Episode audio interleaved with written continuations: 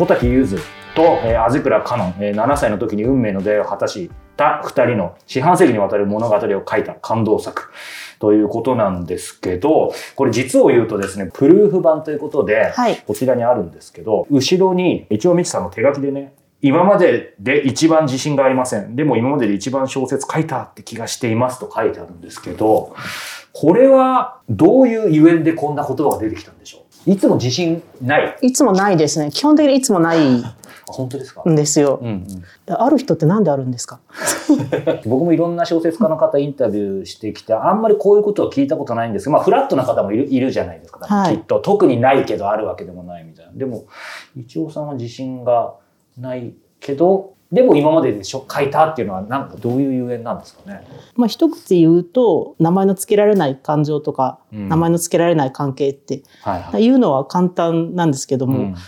それを描こうとした時に、うん、絵画でいうと印象派みたいなその影を描くことで光が見えるみたいな描き方って、うん、その私にとってはまだすごく難しいことだなって思いながら描いてることが多かったんですよね。はいはい、どうしてもその分かりやすく説明をしたいこういう風ですよって噛み砕いてしまいたいっていう気持ちがあって、はいはい、言ったらその鉛筆とかペンで重線を書いて、うん、こういう輪郭のこういう形のっていう説明をどうしてもしたくなってしまって、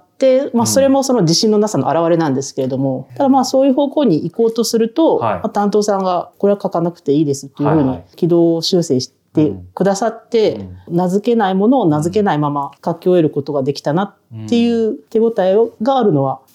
本当です。で自信がないっていうのもそういうことで。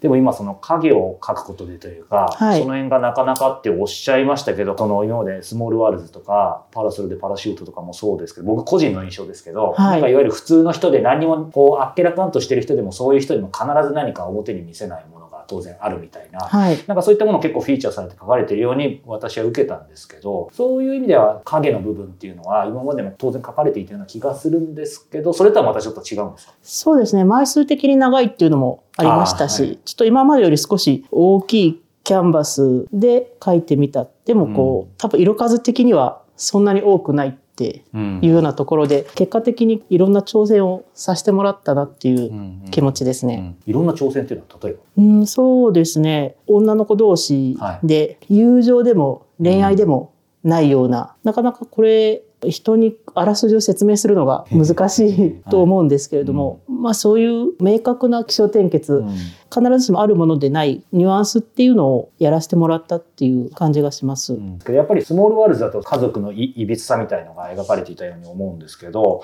今作はそれとはまた異なる形で個人的なんですけど、家族って何だろうって考えさせられたんですね。で、それやっぱ全編通してなんですけど、読み終えて今思うのはね、やっぱりなんか良い悪いではなく自分以外は全部他人？家族も恋人も友達もあと異性間の愛だろうが同性愛だろうがみんななんかイコールかなっていうふうにちょっと思ったんですけどその辺さっき一応さんがおっしゃってたこの二人の関係性は恋愛でも何でもないっていうちょっと近いものはあるんでしょうか？そうかもしれないですね。うんうん。うん、こう他者との距離っていいうか。なんででしょう？すみません。僕もちょっと分かりにくかったかもしれないですけど、具体的にこの中でちょっとだけネネタバレしちゃいますけど、なんかゆずとカノンの言葉で今僕が申し上げたことをその如実に感じた部分があって、一つはどっちも最後の方かなと思うんですけど、ゆずのその心の中の家に誰をどこまで入れるか自分で決めていいっていう文章と、カノンのそばにいてご飯を食べさせて愛情をかけるのは誰だっていいんだよ。生んだ人間のすることだけは特別で尊いなんて思わないって二つがそれぞれあったと思うんですけど、はい、なんかどちらもそれぞれ別のね、あの言葉なんですけど、ある意味なんか同じというか、そうすると関係って性って何なんだろうってなんかちょっと考えさせられたんですね。つまり血縁とか家族って。そうですよね。うん、家族だからどうこうとか、うん、母親だからどうこうっていうふうに、まあ、一義的に決められることに対して、うん、私はあまり好きじゃないですよね。うん、まあ、自分は子供いないですけれども、うん、あのヤフコメとかでそういうのを見る見るだけでもイラッとしますよね。そうなんですね。はい。なんか母親なのにこんなことするなんてみたいな。はいはいちょっと感想にもなっちゃうんですけど、その今の家族って何だろうと同時に、まあ結局、あ愛って何なんだろうみたいに思って、編集者のね、あの、これ担当者の方で、ね、この紹介文にもありますけど、35歳男、趣味はゴルフ。読書の感動を伝える定型句として、これは自分の物語というものがありますが、最初自分の物語ではないなと思いました。でも、えー、読んでそれはすぐに消えたってあると思うんですけど、これ僕も本当に、あの、取ってつけたわけじゃなくて、全く同じことを感じて、で、もっと言うと、アニメ版ですけど、イエスかノーか半分かを 見させていただいたときに、やっぱり、あの、国枝と、えっ、ー、と、続きが、はい、との、あの、関係性を見て、まあ、あちらにもキスシーンがあって、こちらにもね、ちょっと、あの、女性同士の近いものがあったと思うんですけど、なんかその時に最初関係ないなと思ってたけど、あの、誤解を恐れずには、僕どっちもやっぱすごいドキドキしたんですよね。ありがとうございます。なので、なんか自分の中の、えっ、ー、と、今までそういう経験はないんですけど、なんかその気持ちがわかるみたいに思って、ちょっと興奮したところも正直あって。ありがとうございます。はい、いや、なので、家族って何なんだろうもそうだし、愛って何だろうとか、なんかその辺が、いい意味で一応さんがこの作品書かれることで、さっき決めつけたくないって決められるのが嫌だっておっしゃってたと思うんですけど、なんか全く同じように感じて、だからなんか、なんかその辺すごく不思議で、読み終えた時には自分の物語じゃないと思ったけど、なんかわかるわみたいな。そういうものってのは、なんか一応さん書かれる時に、その辺をやっぱり読者に例えば感じてもらいたいとか何かあったんですかね？それか今までの作品でも常になんかちょっと個人的には通ずるとこがあるように。そうだな。まあ、同じ人間が書いてるので、どうしてもこう、通底するものっていうのは、あるのかなって。うん、いや、でも書いてる時は、本当あんまりこう、先とかラストを決めてなかったんですね、これに関しては。もうあの、連載なのをいいことに、はい。はい、とりあえずなんか今後の締め切りを乗り切ってから考えようみたいな。はいはい、あの、ドラえもんの話で、えタイムマシンで、なんか翌週の漫画読みに行くっていうのがあるじゃないですか。おしし仮面っていう漫画の続き読みたくて行ったら、結局なんか漫画の先生が、なんかその未来から持ってきた原稿を見て書いてるみたいな話があったと思うんですけど、あれは多分藤子先生の心の叫びだったんだなと思うとともに、なんかすごいわかるって思って。なんか未来の自分のカンニングをしたいと思うぐらい、割とこう、まあ、悪い言葉を言えば行きばったりばったりな部分も、なんかなんとか物語として収束してほしいなっていうところで書いてたので、何かそういうメッセージ的なものっていつも私、何にもないんですよね。出たとこ勝負。こんなんできましたみたいな感じですね。じゃあなんか今おっしゃったようにというか、その当然ね、あの、一穂さんが全部書かれた作品なんで、一穂さんの作品は、はい、そこに残る読者の読後感とか、そういう世界観っていうのは、まあ当然通ずるものがあると思うんですけど、もうなんかそこはあまり意識して書かれてないっていうことなんですか？そうですね。全く意識してないと思います。決める決めないっていうのは結構決めつけるとか、最後は自分で決めるとか、なんかその決めるっていう言葉がなんか一応さんの今までの過去のインタビューを見てきたり、はい、先ほどのところにも出てきたと思うんですけど、他人に対しては決めつけないっていうのと、先ほど心の中の家に誰をどこまでいるか自分で決めていってあったと思うんですけど、あの、それと他人に対しては決めつけないって、これ、2013年のえっと、三浦紫音さんとの対談の時に、はい、なんか降ったら土砂降りでしたっけ、はい、そこで登場人物を書くときには誰も否定しないようにと思っていると。はい。で、なんか今回もやっぱりそう思えたんですけど、決めつけないとか、否定しないとか、なんかその辺をやっぱりすごく受けるんですけど、まあ先ほど話してもそういうのは多分あるっておっしゃってたと思うんですけど、そういうバックグラウンドって考えたことないかもしれない。どっから来るんですかね？バックグラウンドですか？やはり、うん、自分自身子供の頃って、うんこうあまり家が裕福でなかったとか、うん、あとはまあその昭和の最後の方の子供なので、うん、今の子みたいに情報量の溢れた中で生きてないですよね。はい、僕も昭和最後なんで一緒です。はい、だからこう、私今自分が例えば中学生とかで、うん、なんかアニメイト近くにあったら、もうなんか欲しいものありすぎて、なんかのたち回ってると思うんですよ。こんなにもなんかいろんなものに溢れててと思うんですけど、でもなんか今自分の子供時代思い返すとなんか割と貧しいよなと思って、あの平成初期の感じって。はいはいはい、わかります。なんか自分の親の子供の時の話とか聞いてると、うん、いやもうありえないと思うじゃないですか。うんうんうん、でもこう、自分が例えばその年下の会社の子とかに、はいはいはい、なんかおばちゃんの子供の頃はさ、とか言って、え、もうマジありえないっすね、みたいな感じで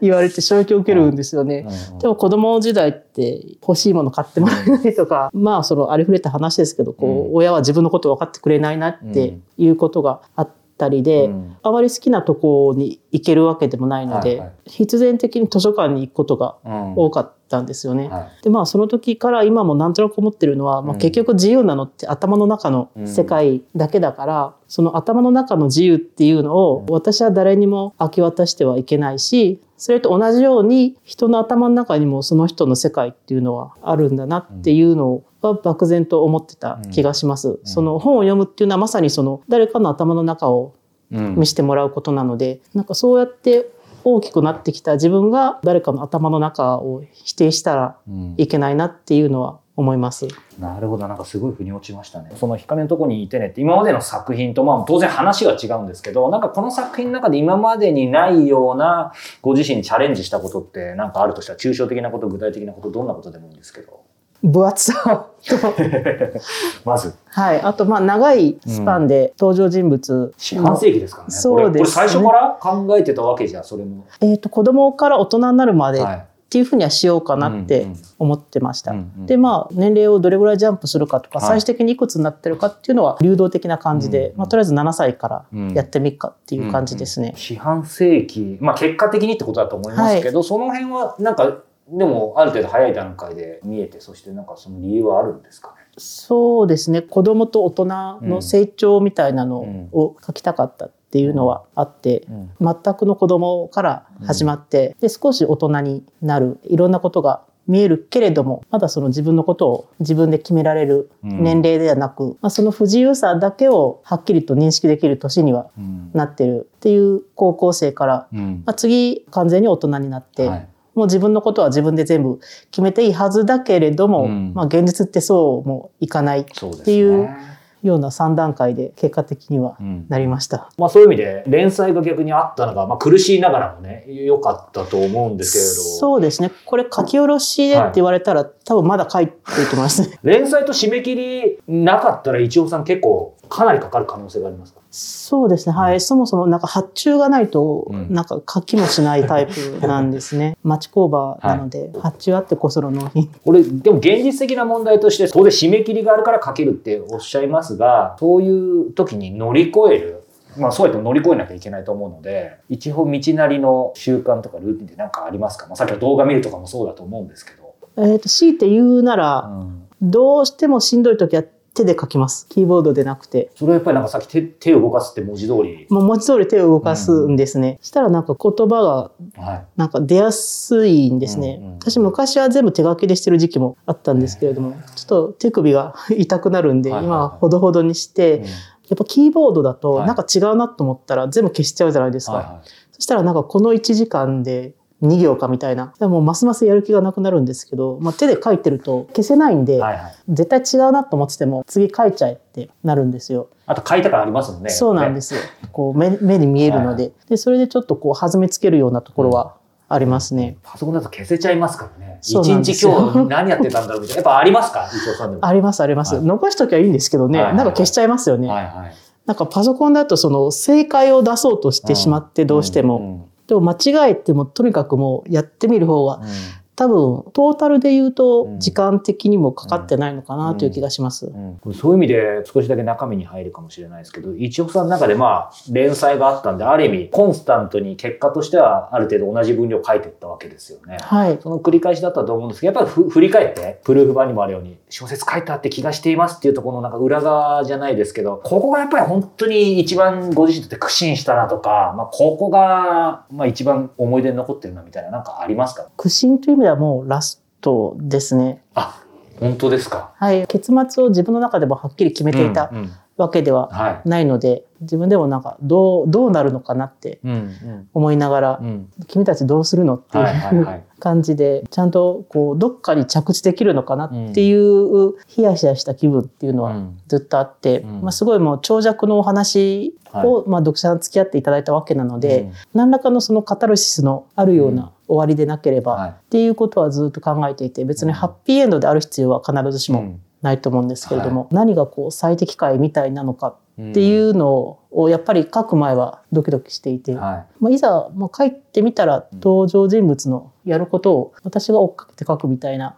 感じにはなったので、はい、あよかったなっていう、これね、ネタバレできないのがちょっと痛いところなんですけど、これね、なんかまあ最後の方で、個人的にはやっぱりちょっと2点3点じゃないですけど、するような感じを受けたんですけど、本当に最後、まあ今その苦心を感じさせないね、本当に駆け抜ける感じで、僕本当にあのすごく心打たれたんですけど、そういう意味ではそのラストは苦心しながらも、そのこう書いたけどこういうに変わったみたいなのはあんまりないんですか？ラストに関してはないですね。うん、ただ、あの、本当初期の段階では、ちょっとラストシーンのその後みたいなのをつけてたんですね。はい、エピローグみたいなの。そうなんですね。はい。それ高橋さんにお出しして、はい、これあるのとないのと、まあ、どっちがいいですかみたいな話し合いをして、まあまあない方がいいですね、と。あ、そうなんですね。いうことになりました。はい。今はい、今これ音声聞いてる方ちょっとよくわかんないと思うんですけど、隣にですね、えー、連載を担当されていた文芸春秋の高橋さんもちょっとプチ参加していただいてるんですけど。途中から本当は高橋さん移動されてたんですけれども。そうなんですね。はい。あの、私の面倒を終わるまで見て責任を取っていただきたい。せっかくなんで、高橋さん、あの、高橋さんのお名前も出たんであれですけど、その、高橋さん、その、いわゆる連載の編集者側として、まあ、今ラストの話も出ましたけど、苦しんでる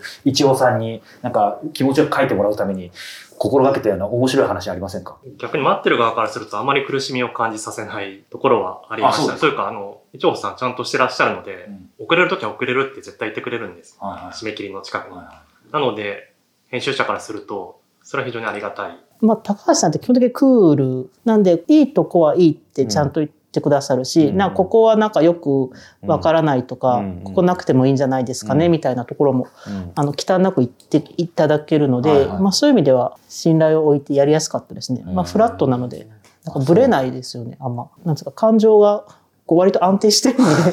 で、私がこうすぐこう、はい不安定な方なんで、はいはい、やっぱこうすればいいのかな二人でなっちゃうとね、わちゃわちゃ、ね、そう、そうなんですよ。はいはいそうか。でもなんか、一番気になるのは当然、まあ、出せませんが、そのエ、エピローグでこの終わりの後のつ続きを高橋さん見てるわけですよね。はい。もうこの今回ね、初版限定スピンオフ小編付きですけど、そこはもう誰も知ることができないってことですよね。今のところはそう。そうですね。この後はわかんないですけど、ね、あ、いいですね。さす、さすがですね。そうか。まあもうちょっと知りたいところで止めてますよね。そうですね。止めてますが、ご想像にお任せしますっていうところが。ただ、まあこれは多分言えないですが、この最後の一文でこの話を編集者的には終わらせたかったんですよね。それがすごい強い。多分この一文を読んだら、この長い話を読んできたああ。甲斐があるっていう方は変ですけど、はい。はい、ありがとうございます。まあさっきそもそも書けないときどうするかって話もありましたけど、日頃書く環境ってど、どんなですか？つまり、どんな場所でも書けるっていう人もいれば、家のここじゃないと書けないとか。私は基本的にはその家の、えー、自分の机か、会社の近くのカフェがあって、まあそこ、なんかいい感じに狭い席があって、はい。はい、で、コンセントもあって、Wi-Fi も来てるので、はい。はい、そこで2時間とか頑張る時もありますけど、基本的には家ですね。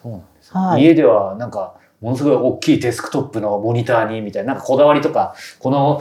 キーボードじゃないととか、なんか結構あるじゃないですか、作家さんによっては。ああ、もう普通にこの iPad。iPad?iPad です。これ聞けてよかこれは新鮮で 本当ですか ?iPad にあの、Bluetooth のキーボードとか。そうです、そうです。iPad のキーボード。ちょっと衝撃的なんですけど。え、そうですか、はい、あの、打撃感とか大丈夫ですか？あんまりその辺は気にしないですね。はい、手で書くときは万年筆と方眼のノートを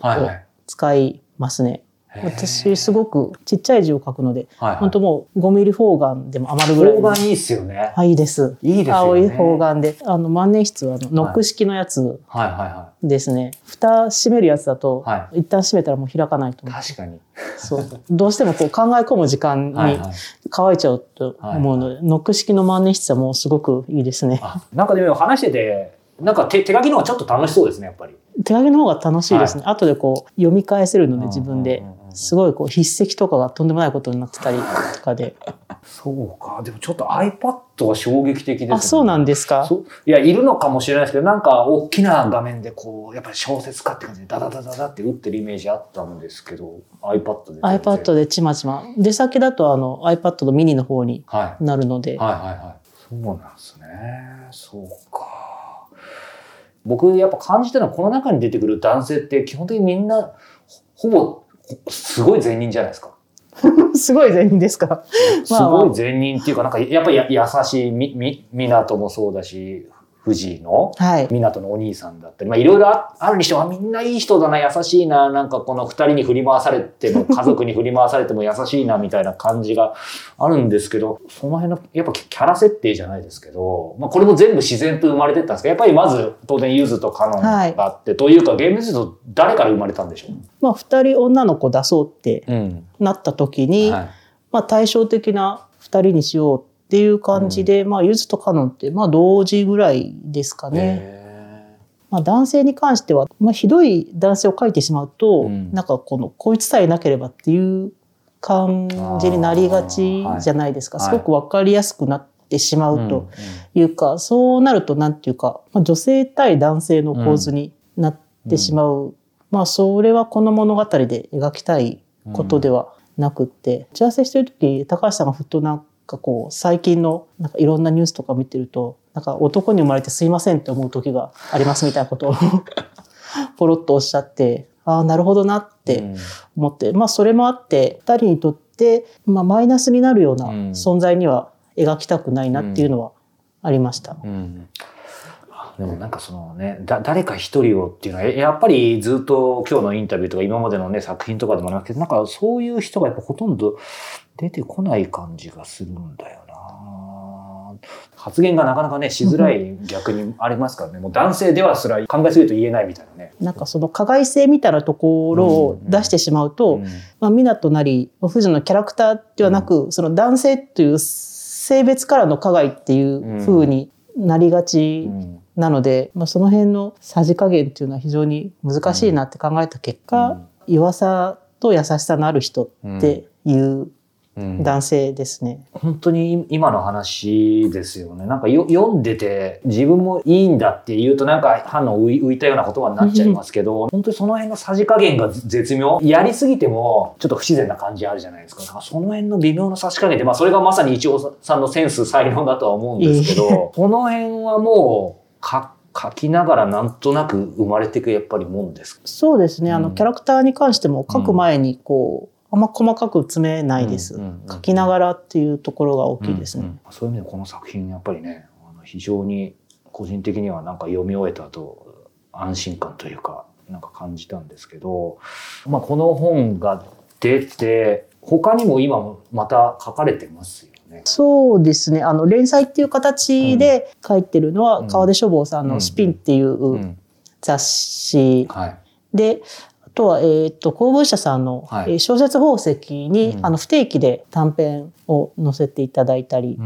っていうふうにポツポツとやらせていただいております。まあ、最後の最後にですけど、これ聞いてる方に向けて、はい。えー、まあ、メッセージを一言ください。そうですね。帯には最高傑作と書いていただきましたが、が、まあ、なんか、そ、それほ、なんか言うほどでもないかもしれないけれども、はい、私はこの物語好きなので、うん読んでくださった方も少しでも好きになってくれると嬉しいなと思います。よろしくお願いいたします。ありがとうございます。あんまりメッセージをみたいな、すいません、意外とオーソドックスななかったので、ちょっと戸惑ったと思うんですが、でも最高傑作ではなかったと、かもしれませんがっていう瞬間に高橋さんがビクってね、ちょっと動いたんですけど、高橋さん、ちょっと一言加えてもらえますか？まあ、さっきの繰り返しになっちゃいますけど、はい、この話がこの最後の一文で終わるんだっていうのを体験してくれた、今年一番印象に残る読書になるんじゃないかと思います。もうやっぱり読みたくなりますね。はい。そしてこれさっきもね、強調させていただきましたけど、この初版限定でね、スピンオフ小編ついてますので、これは本当に僕もさっき初めて見たんでまだ読めてないんですけど価値あるものだと思うので光のとこにいてね初版限定ショートストーリー青いひな一歩道、えー、米印本作は光のとこにいてのスピンオフです。本編、読了後にお読みいただくことをお勧めしますということで、これもね、これがどんな話かも ぜひ初版で読んでいただいてということで、今日はですね、小説家の一応みちさんに光のとこにいてねについてお話を伺いました。一応さんありがとうございました。高橋さんもありがとうございました。ありがとうございました。